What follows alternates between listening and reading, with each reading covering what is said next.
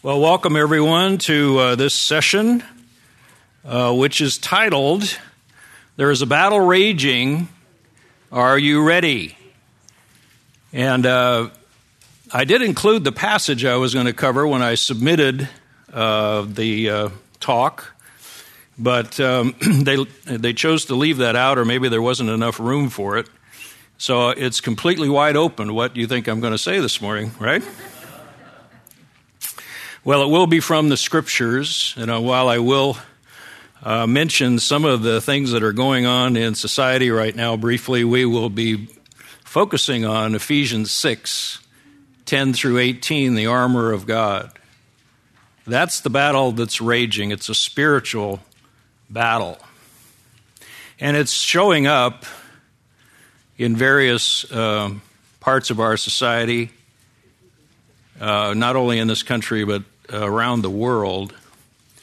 But what is happening is, uh, is clearly a battle uh, between you know, Satan and believers, essentially. So uh, that is what we're going to cover this morning. I don't want anybody uh, here that uh, if you had a choice, you wanted to go to another topic, you may do that. But um, let us pray and we'll dig in here.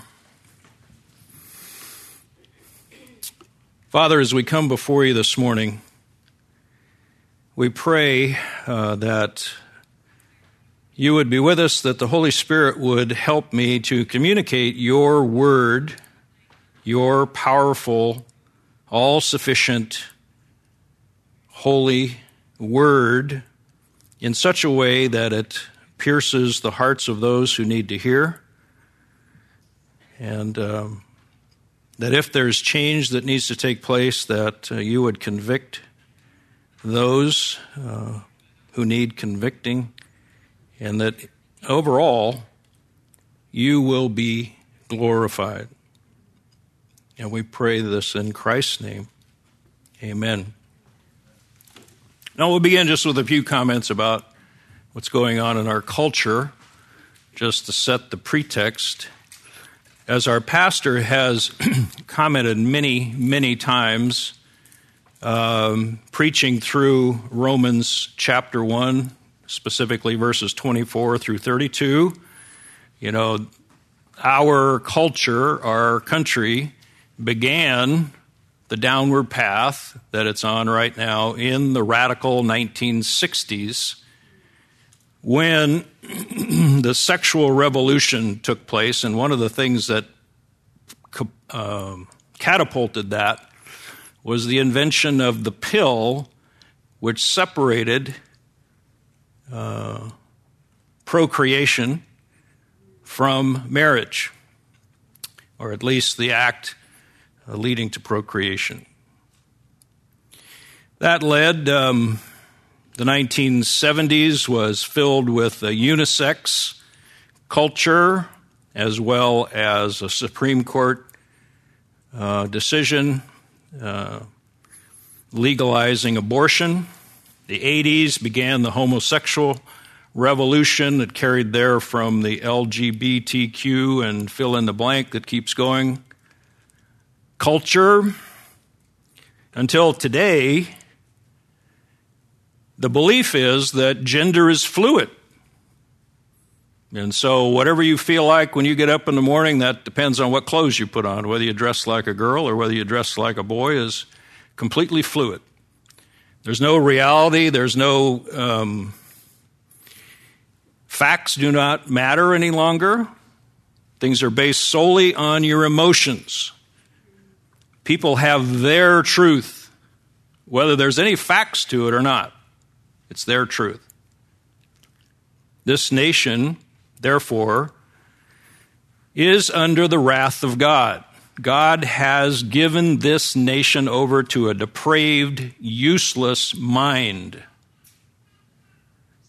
And we're seeing the results of it. The most recent thing that's happening is an utter revolution going on in our country, thinly veiled with something called social justice Black Lives Matter founders openly admit that their Marxist ideologies is what they're really pushing. And Marxism, by the way, wanted to eliminate God, wanted to eliminate religion. Self confessed mentors um, of, the, of, of these people are former Weather Underground people that bombed police stations in the 1960s and then evaporated into the universities and have taught about three generations of our culture this anti American Marxism. BLM states what they want to abolish the nuclear family. In other words, the husband and wife and children abolished. Police, prisons abolished. They want this uh, Chaz or Chops or whatever it's called up in Seattle. That they want the entire country like that, where two black young kids, teenagers, were mowed down with 300 bullets, and no one could even investigate because the scene was so um, uh, molested by people that they couldn't even begin to uh, figure out who did it. They want to eliminate the fact that uh, heterosexual is the normal. Uh, this uh, movement has brought in every faction uh, that is essentially anti God that you can imagine.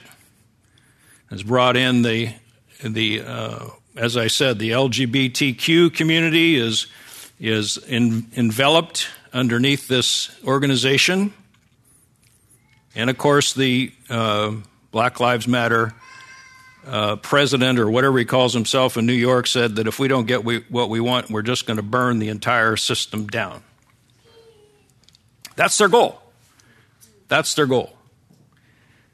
Now, um, if you want to read further on that, by the way, Soren Kern, uh, some of you may remember him, a geopolitical analyst, uh, was here at Grace for some time. I think he's back in Washington now. Um, GatestoneInstitute.org, look his name up. He has a great article on all of that, going into much more detail. But for this morning, we have to ask is this unique?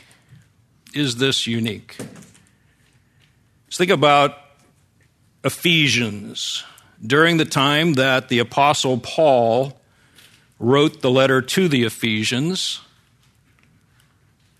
Ephesians was the crossroads of civilization with four trade routes.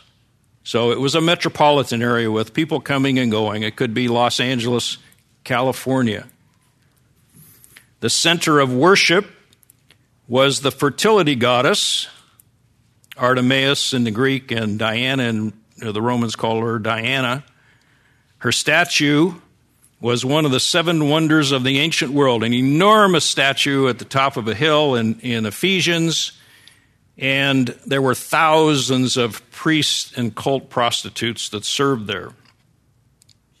By the way, if you were a tradesperson and you didn't worship at the uh, temple of Artemis, you would have a very hard time finding a job. Christians were ostracized there because they didn't believe in the God that the community believed in. And that's coming to us today as well. The city was an asylum for fleeing criminals, as we have our leaders uh, releasing everybody from prison. Uh, and they're not I guess uh, uh, holding bail now is not holding a person on a bail charge or or is uh, not acceptable anymore. So I was told the other day that there's a there's a gentleman here in Los Angeles that since January has been arrested nine times for grand theft auto, nine different cars. Of course, they arrest him and they take him to the court system and they release him immediately because they can't hold him on bail. Where do you think that's going to end up? The philosopher Heraclitus said of the inhabitants of the city, they were fit only to be drowned, and that for this reason he could neither laugh nor smile because he lived amidst such terrible uncleanness. That's the context in which Paul wrote the Ephesians and ended his letter in chapter 6, 10 through 18, on the armor of God. He says, If you are a believer and you're living in this cesspool, Ephesians was very little different than what we're living in today. He says, This is what you need to do. This is what you need to do. Now, let me read that passage for you. You can follow along if you'd like, or just listen. Beginning in Ephesians 6, verse 10. Finally, be strong in the Lord and in the strength of his might. Put on the full armor of God so that you will be able to stand firm against the schemes of the devil. For our struggle is not against flesh and blood, but against the rulers, against the powers, against the world forces of this darkness against the spiritual forces of wickedness in the heavenly places. Therefore, take up the full armor of God so that you will be able to resist in the evil day, and having done everything to stand, stand firm, therefore. Having girded your loins with the truth, having put on the breastplate of righteousness, and having shod your feet with the preparation of the gospel of peace, in addition to all, take up the shield of faith with which you will be able to extinguish all the flaming arrows of the evil one, and take up the helmet of salvation and the sword of the Spirit, which is the Word of God, with all prayer and petition. Pray at all times in the Spirit, and with this in view, be on alert with all perseverance and petition for all the saints. This is God's Word.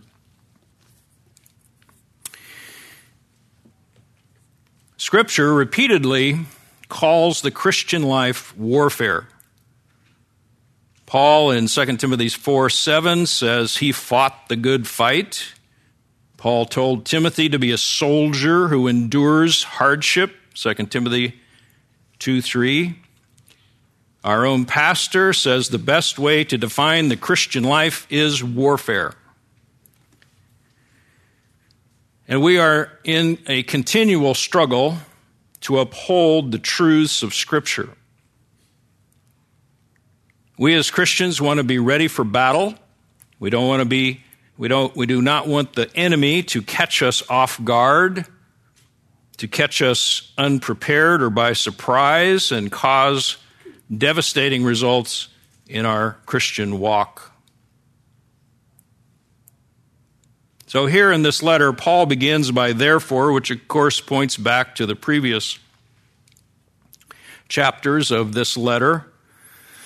His letter's pattern very similar to many of his others. The first three chapters are theology. He's explaining the gospel, explaining um, what is needed to become a Christian and how um, God's grace is uh, sufficient and then in the last four chapters, he's talking about, you know, how to apply that. He's talking about our Christian walk. He mentions the Christian walk many times. And here, in these passages, he is finishing the book. Here's my last exhortation to you. Verse 10 Be strong in the Lord. Be strong in the Lord. So, the first step of successful waging a spiritual battle is to recognize our own weakness. To recognize we, in and of ourselves, are incapable of battling against the raging forces of the, Satan and his demons. Incapable. Our strength has to come from the Lord. The Lord's great strength, immeasurable, is available to believers. And to try to fight the battle on our own would be foolishness, set up for failure. The strength that he calls for here is a strength that comes from outside of it, outside of us, and it is inherent in Christ. We need to be continually strengthened and empowered not of ourselves, but Christ, constant, ongoing, all sufficient power and strength. Christ is always there for us to draw strength from through the Holy Spirit. We just need to tap into it and we need to use it. Now, verse 11, he says to put on the full armor of God. The first thing we need to understand about the believer's armor is that you need to have all of it. All of it. This means that all the pieces must be worn. You cannot leave anything off. Dr. Martyn Lloyd-Jones said, God alone knows your enemy, and he knows exactly the provision that is essential to you if you are to continue standing. Every single part and portion of this armor is essential. And the first thing you have to learn is that you are not in a position to pick and choose. We need the armor in order to stand firm. Stand firm. Stand firm is the key uh, term in this passage. It is used three times in verse 11, and verse 13, and verse 14. Stand firm. Stand firm. Essentially, that's the command we're given. Uh, if a soldier was uh, in a battle and his commanding officer said, Hold this ground, don't let the enemy come anywhere near or past or beyond here. That's essentially the command we're given. Hold firm, stand firm. Against what? Against the schemes of the devil. And we know the devil prowls around like a lion, ready to devour and entrap believers in their sin and render them helpless and useless in the battle that is raging. Believers must never underestimate the devil because it can be devastating. Satan's schemes, by the way, are cunning, they are deceitful, they are treacherous, and are with evil intent.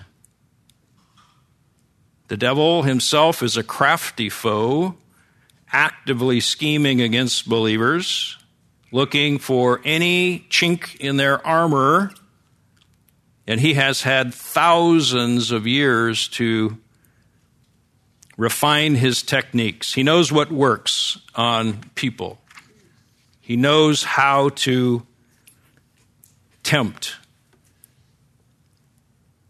and to cause believers to uh, struggle in the battle. Verse 12, he says, For our struggle or our wrestling is not against flesh and blood. In other words, um, our battle is not against sinful people that are acting sinfully. Those should be our mission field.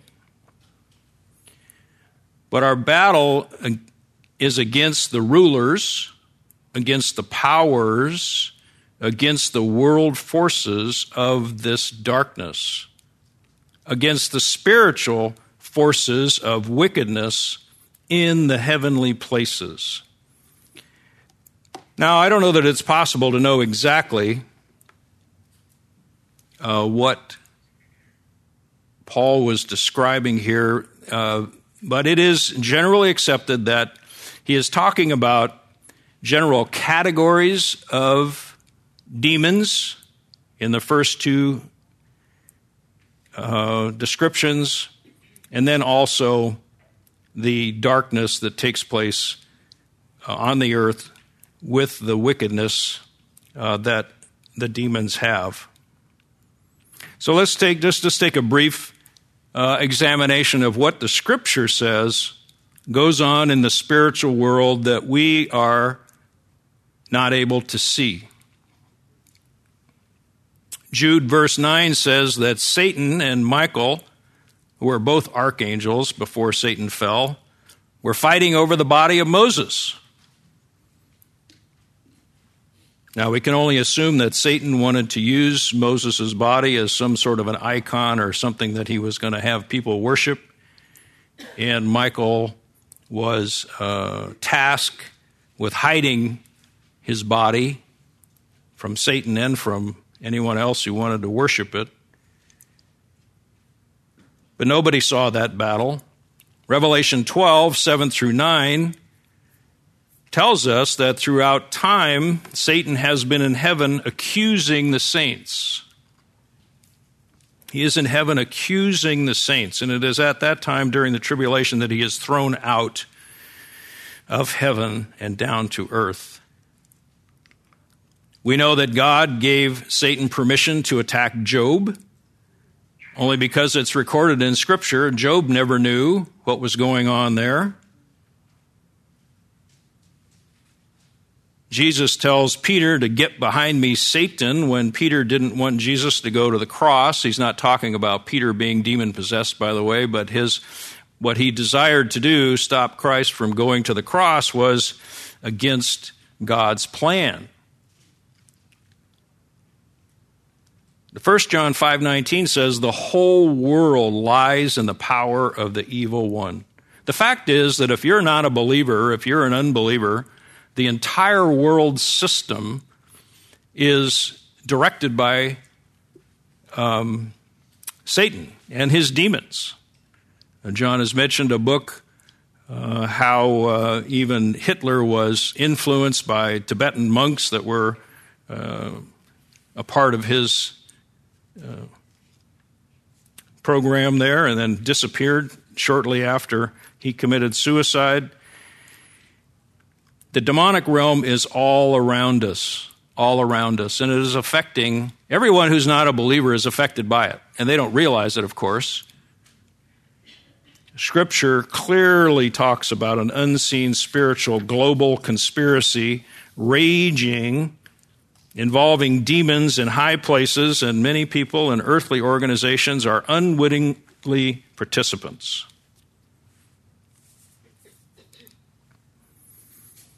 So then he answers, according to this, because of this, here's how you have to prepare yourself. Here's what you need to do. Therefore, having taken up the full armor of God,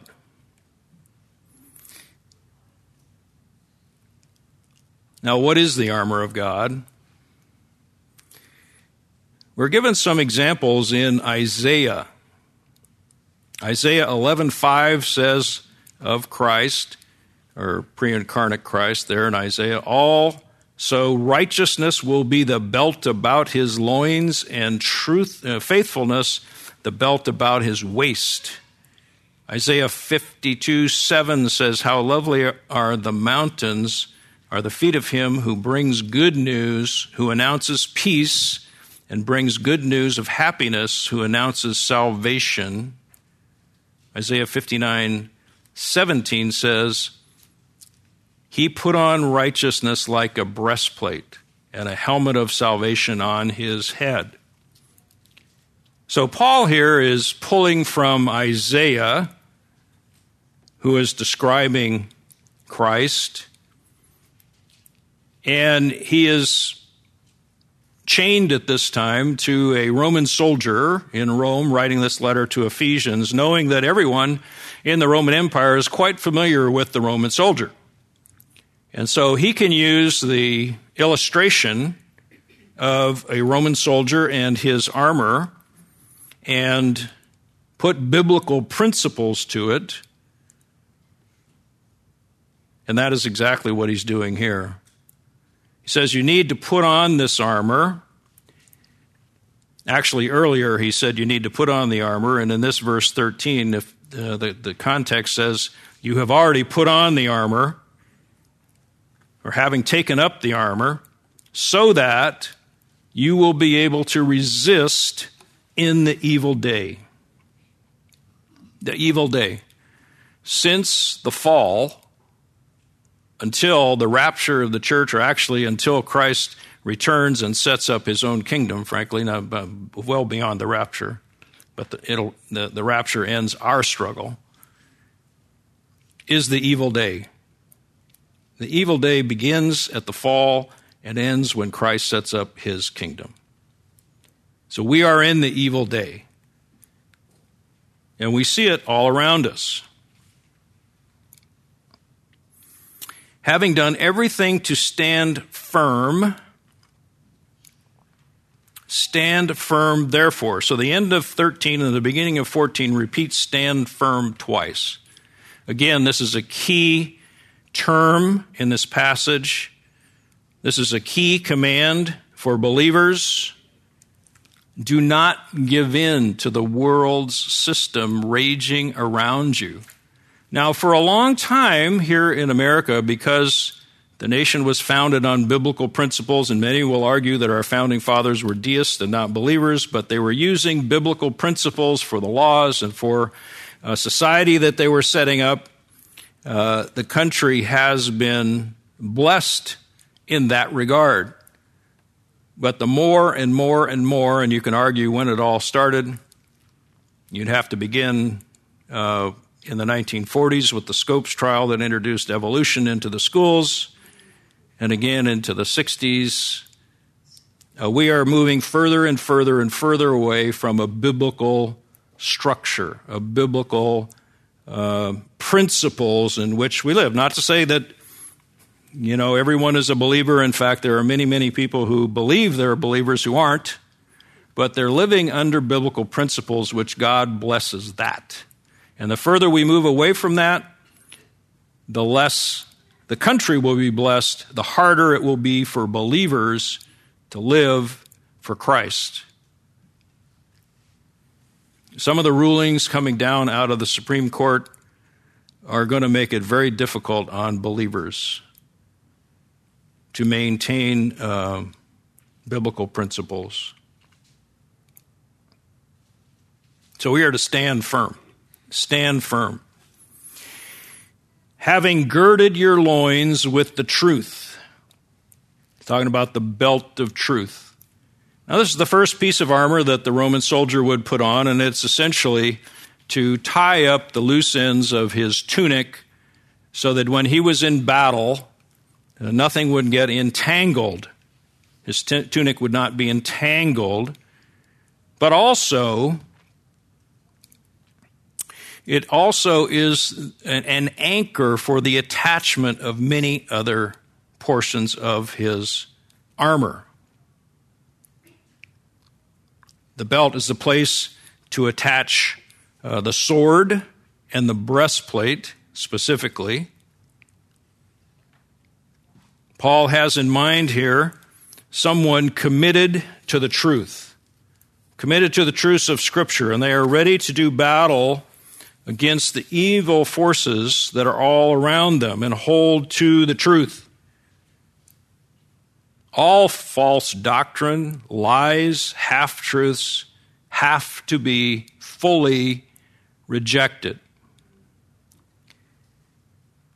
And one of the sad parts about what's happening in our country is the churches in general have become so weak they are unprepared to battle against the likes of Black Lives Matter or social injustice uh, because they, as our pastor pointed out last week, they have taken up social issues and given up spiritual issues.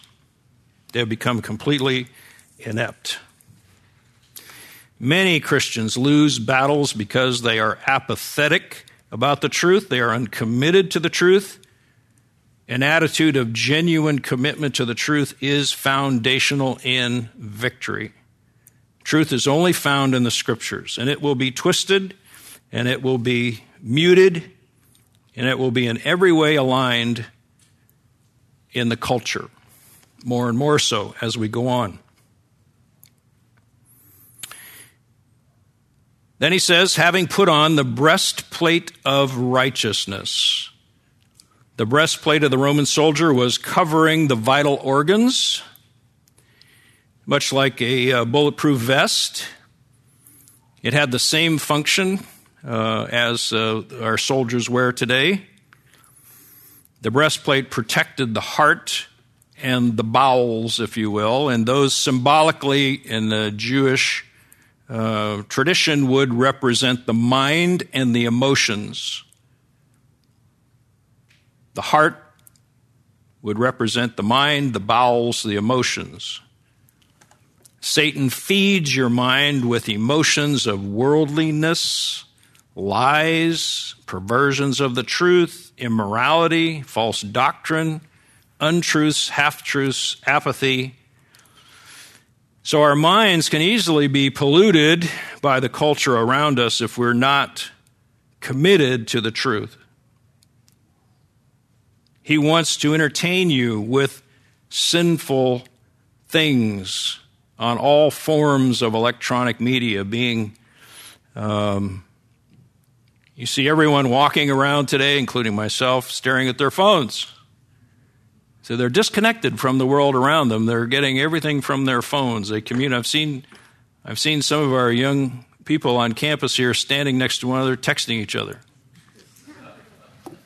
Something's missing there, right? The culture is anti God. The culture is, the electronic media is changing people's thinking and putting an argument together that if you're not um, committed to the truth can easily be miscommunicated, can easily be misconstrued.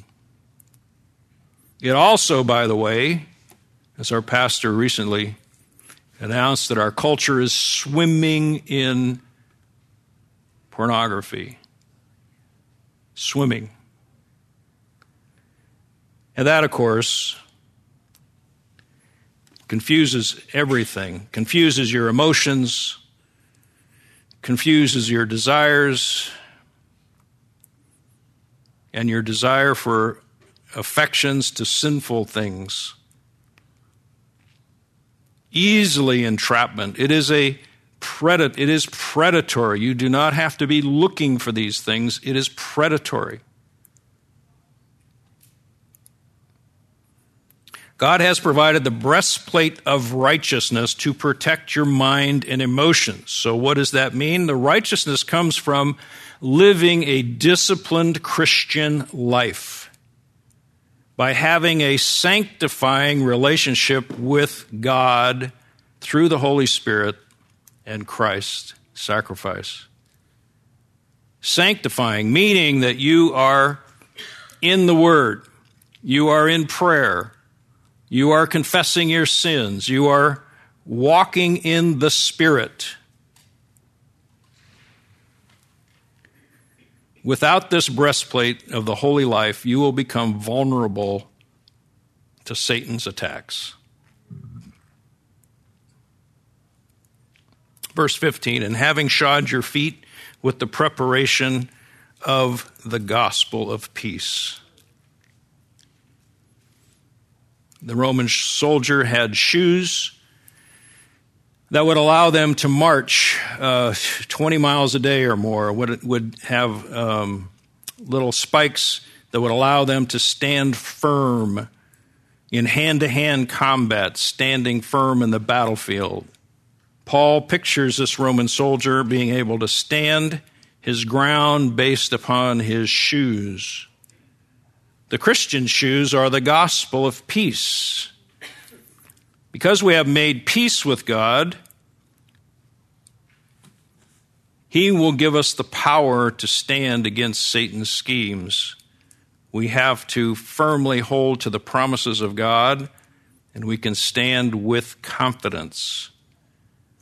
Whatever Satan throws at us, we should not fear. We also have the gospel to share, right?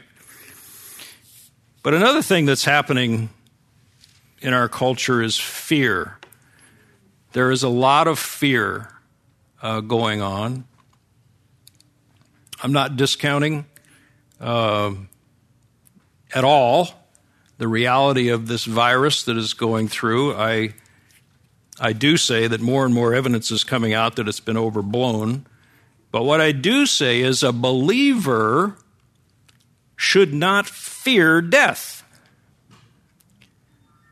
a believer should understand that we are sojourning through here. We are passing through. This is not our life. I think too many Christians have gotten so comfortable with the life in America, with the, with the uh, privileges that we have been given because of the way the country was started, that we're not looking forward to being with Him in heaven. We're too comfortable here. Most believers in the world right now are under persecution. Believers in China, believers in North Korea, believers in any Arab country in the world, all being persecuted, all looking forward to being in heaven rather than being here. I'm fearful that too many of us are comfortable being here and not really looking forward to being in heaven.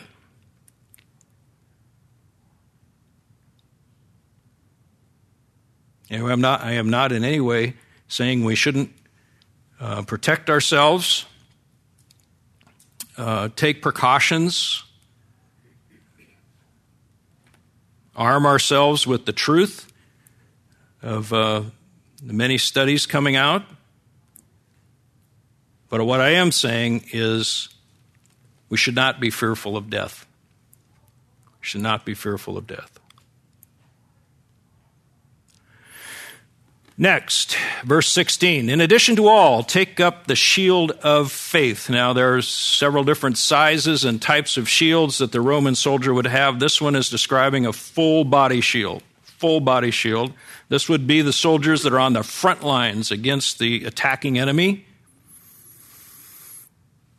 and they are to protect the soldier from the flaming missiles, the flaming missiles of the enemy. Proverbs 30, verse 5 through 6 says, Every word of God is tested. It is a shield to those who take refuge in Him. As long as you have faith in God, and you believe that God is sovereignly in control of all things, your shield is up. When you believe the lies of Satan, that something is beyond God's control, that you have to take matters into your own hands, that God is unable to help you, your shield is down. Your shield is down. You're vulnerable. Satan's darts are coming right at you with no protection whatsoever, with which you will be able to extinguish all the flaming arrows of the evil one.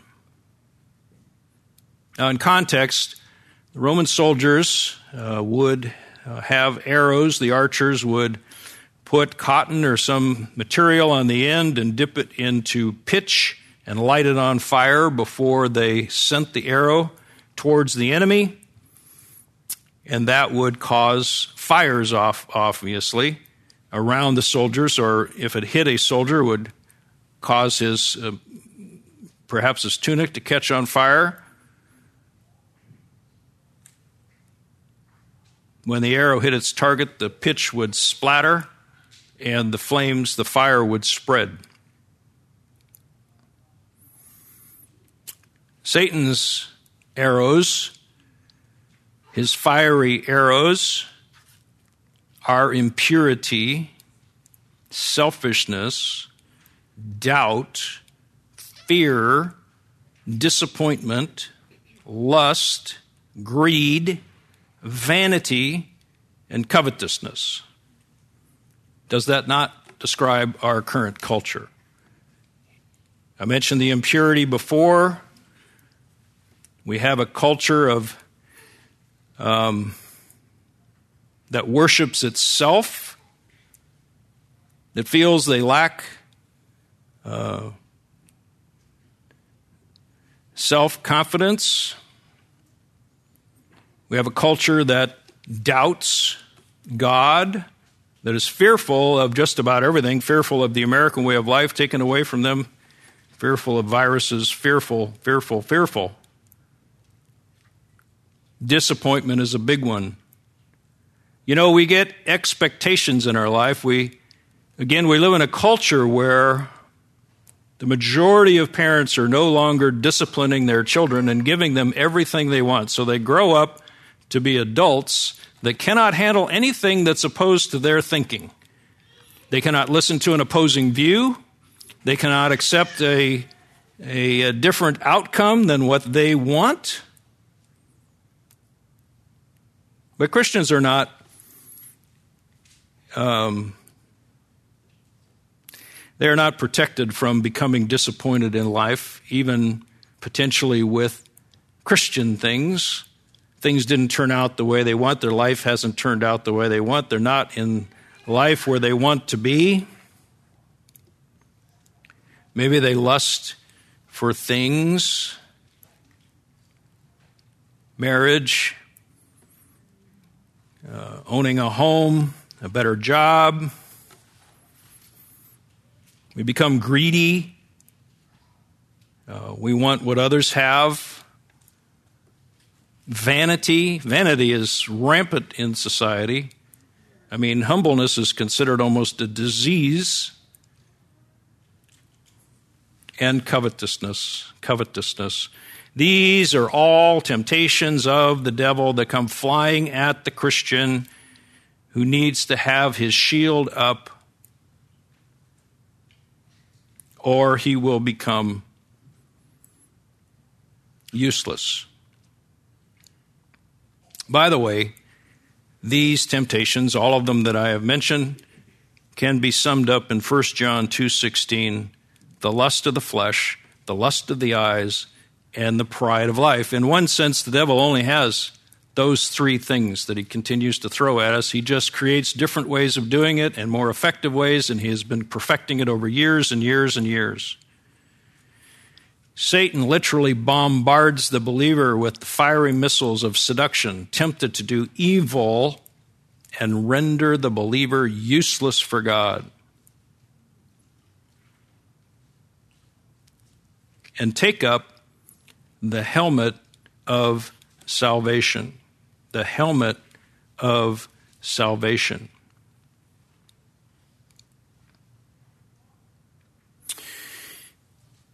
The Roman soldier would never go into battle without his helmet on, and part of the reason for that, or, or, the reason for that, is to protect his head, obviously from arrows that are coming and what's called the broadsword, a long, three to four foot long sword that would be wielded by the enemy, that could even be put over the top of the shield, come down on his head. Satan's broadsword is so often discouragement and doubt. You know, we fall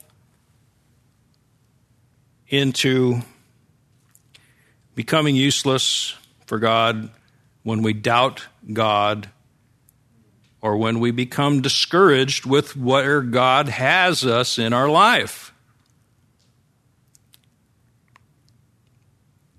So often our expectations are up here, and God has us here, and this is disappointment. See, until we raise, until we lower our expectations to where God has us and recognize that He is sovereignly in control, and this is where He has us, and He has something to learn from this, there's discouragement, there's disappointment, there's doubt. Discouragement with what's happening in our country and the world. It's discouraging. Don't get me wrong. It is very discouraging what's happening. God is allowing it to happen. God is allowing it to happen because we as a country have rejected Him for decades decades and decades, and He has turned us over, the country that is, to a reprobate and useless mind. But we really should not be concerned about the future of the world because we know that God is going to destroy it. He's going to burn it up. And He's going to create a new one. So, doubting God that he is on the throne and in control of all these things, and, and the history is turning out exactly the way he has planned it from the beginning,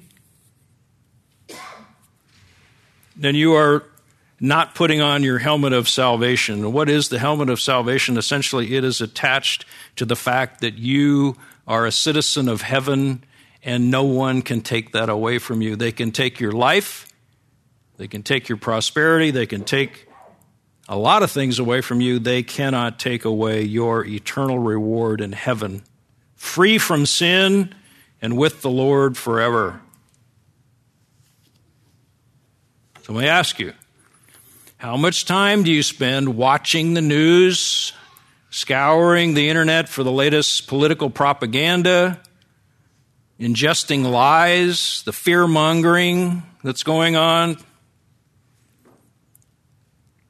about this virus? I may just remind you, by the way, in the 1990s of the AIDS virus. Do you remember the AIDS virus you could supposedly catch off of a toilet seat? That if you went swimming in the ocean where somebody had just got out who had AIDS, you could catch it. I mean, there was fear, fear, fear, un throwing all that stuff out. Or Y2K. Fear, fear, fear.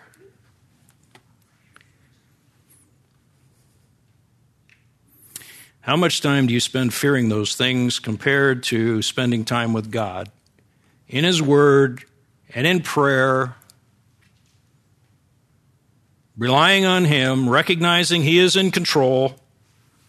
Nothing is happening outside of His control. This is all planned.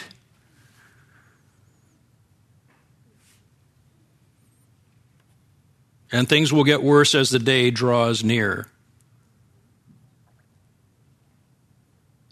But we will be raptured before um, the worst of it takes place, so we can be assured of that.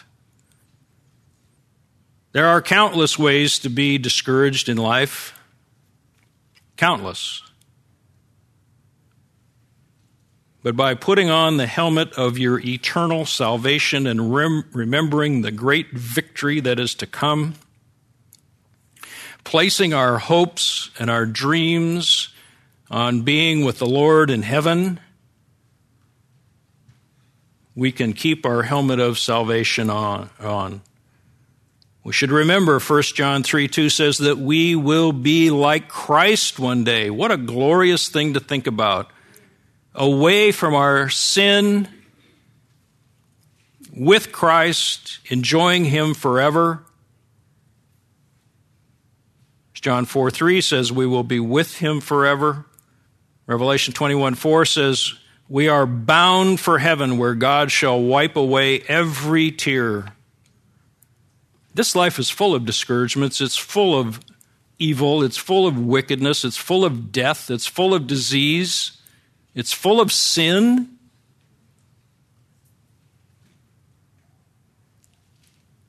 We need to have a heavenly hope. We need to have a heavenly perspective. We need to remember that we are citizens of heaven and not citizens of the world. Don't let the enemy discourage you and take away the hope that helps you persevere. Persevere through the discouragement, through the trial, through the endless ways in which we can become discouraged. And never let the enemy cause you to doubt God. Satan wants you to doubt God. He wants you to doubt His word. He wants you to doubt His power. He wants you to doubt your own salvation. He is in heaven standing before the throne of God accusing the saints. But he is not there without God allowing it. And we are not defenseless. We are not defenseless. Everything we've talked about so far has been offensive. Offensive. The last piece of armor, the word, the uh, word of God, or the sword of the Spirit, as it's called, is both offensive and defensive.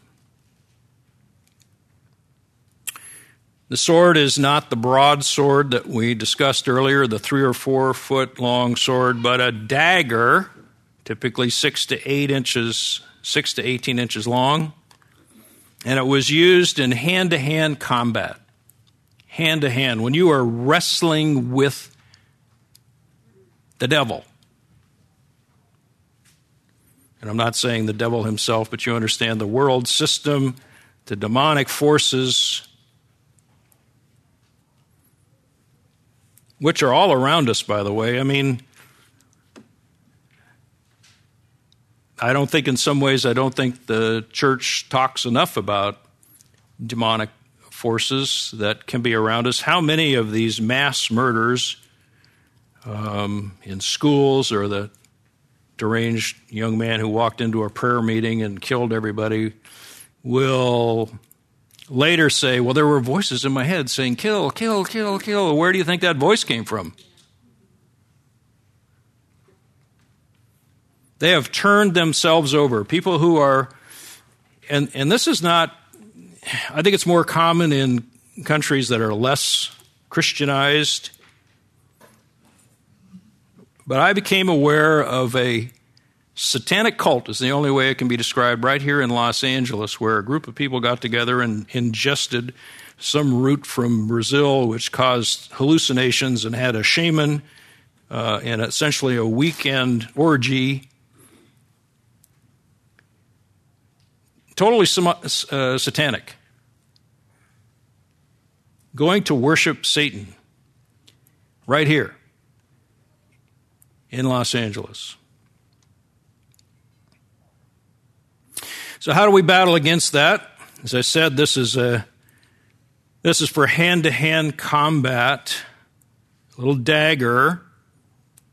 The sword was routinely used by soldiers in hand to hand combat and required a more precise and effective use than the broadsword, of course. Let's think about how Jesus responded to Satan's temptation in the wilderness. What did he do? He accurately quoted Satan's scripture, the same scriptures that Satan had twisted. Satan comes as an angel of light, and yet he is of darkness. We'll often try to use scripture, and believers who aren't uh, sufficiently trained in doctrine can easily be twisted, can easily uh, be seduced by a twist of Scripture.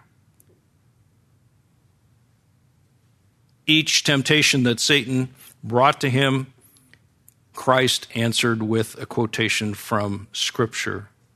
Memorizing Scripture, then, having Scripture in your mind that you can pull up in the battle, is essential. This is the Word of God. And if the Holy Spirit comes to your mind in the midst of a battle and can only find Genesis 1 1 and John 3 16, then you're severely limited. You don't have enough scripture.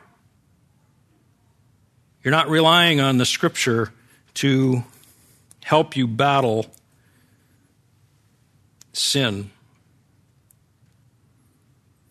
And we're going to finish with verse 18, and I'm not nearly going to be able to say enough about it. It's so worthy of an entire message in and of itself. But verse 18 says, With all prayer and petition, pray at all times in the Spirit, and with this in view, be on alert with all perseverance and petition for the saints. Where does our power come from? Comes from God comes to us through the Holy Spirit upon Christ's payment for sin and empowering us. And we activate it through prayer. The requirement to stand firm can only be made ready with constant and earnest prayer. Spurgeon said, Prayer is the slender new nerve that moves the hand of God's omnipotence. We access the power of God. At the beginning of our message, it said, Stand firm in the Lord. You access that power in the Lord through your personal relationship with Him, which is expressed through prayer. Take your doubts, take your discouragements, take those things that are you're struggling with in life and take them to the foot of the cross in prayer and be prepared for the battle that is about us. Because it's not going to simmer down anytime soon. It's going to rage more and more, harder and harder as the day draws near. Let's pray. Father, as we've come to your word this morning and taken into context what's happening around us today,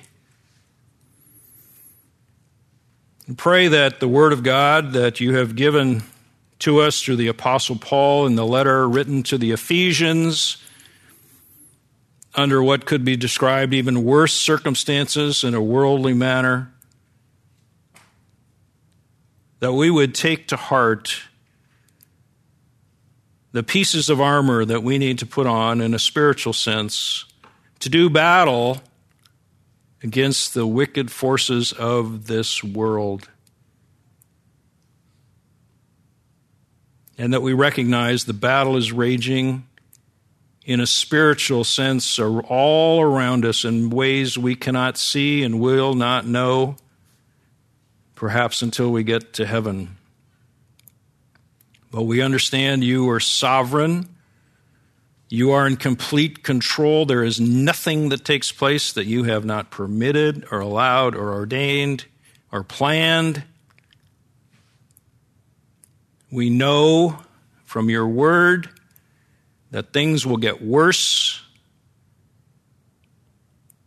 before the rapture, before the tribulation, before the return of Christ. And this is what we desire to see happen the return of Christ. And in the meantime, we are to stand firm so that we have the gospel to share.